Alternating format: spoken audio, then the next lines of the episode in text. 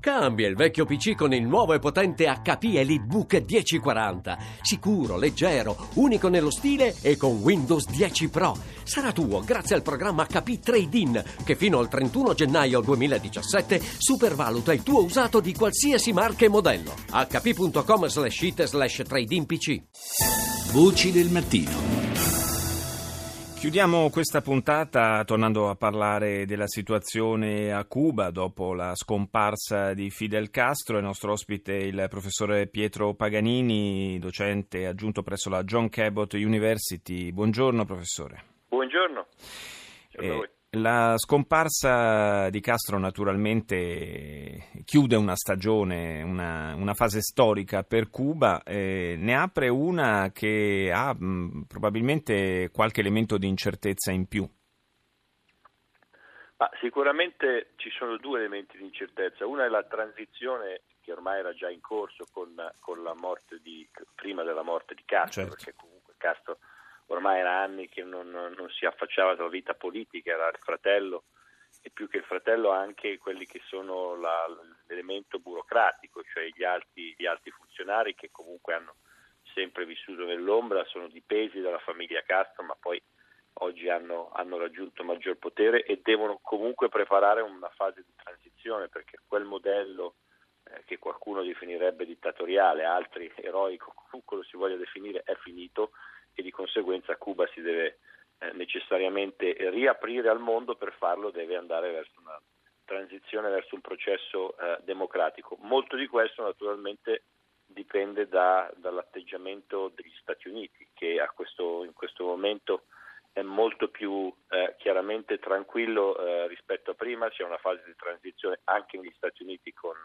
eh, con Trump a, alla Casa Bianca, Il Cuba non è una priorità chiaramente del, eh, del nuovo presidente e l'assenza oggi eh, di Castro risolve, risolverebbe molte castagne dal fuoco perché comunque i repubblicani erano contrari e sono contrari al disgelo che la presidenza Obama aveva, aveva avviato. È chiaro che l'assenza oggi di un leader massimo e una potenziale riapertura eh, eh a questo punto più accelerata da parte di Raul Castro favorirebbe eh, il, il, ruolo di, il, ruolo, il, ruolo di, Trump. Eh, professor Paganini, sarà... ecco, io Prego. proprio questo volevo chiedere, probabilmente ci stava arrivando. Eh, secondo lei eh, cambierà però qualche cosa in maniera netta nel, nell'atteggiamento di Washington rispetto a Cuba con l'arrivo di Trump alla Casa Bianca?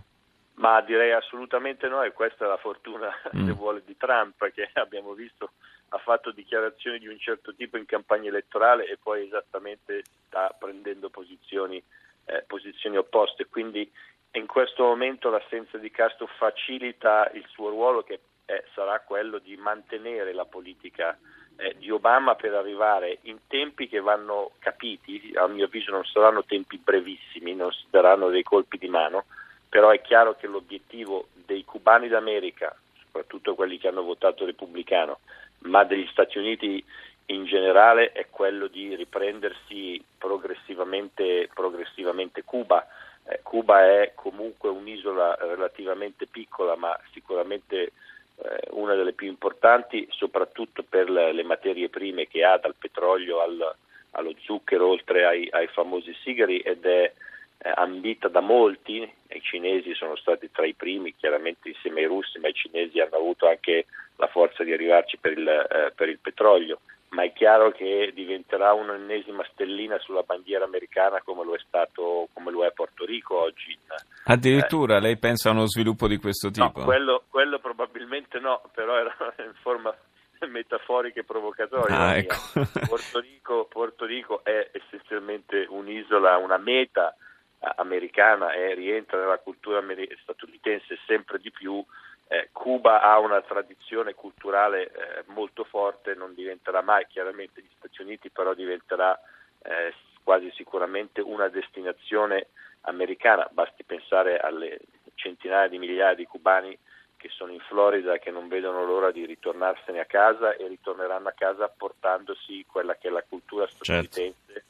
e probabilmente anche le forme di consumismo americano. Cuba era già una destinazione prima della rivoluzione eh, dei, non solo dei ricchi americani, c'erano i famosi, i famosi sale da gioco e quindi ritengo che diventerà una destinazione turistica ma non solo eh, degli, degli, Stati Uniti. Ricordiamo tra l'altro che Trump pare avesse o abbia ancora una quota in una società che ha fatto degli investimenti eh sì. eh, tempo fa a Cuba. Quindi La cosa gli era stata anche rinfacciata infatti in campagna elettorale.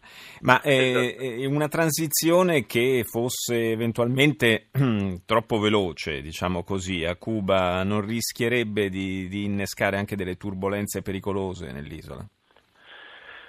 Guardi, eh, la situazione dell'isola è comunque difficile da, da, da, conoscere, i dissidenti chiaramente vogliono riprendersi, la, la, vorrebbero un processo, un processo, democratico, le carceri sono ancora piene di dissidenti o meglio dei, del, parte, dei maschi dei dissidenti, perché poi l'opera di Castro e del regime è stata sempre quella di incarcerare eh, i maschi, cioè i, i padri o i figli e di lasciare le, le, donne sole, infatti le famose damas blanca sì. nascono proprio in risposta al fatto che i mariti erano, erano imprigionati.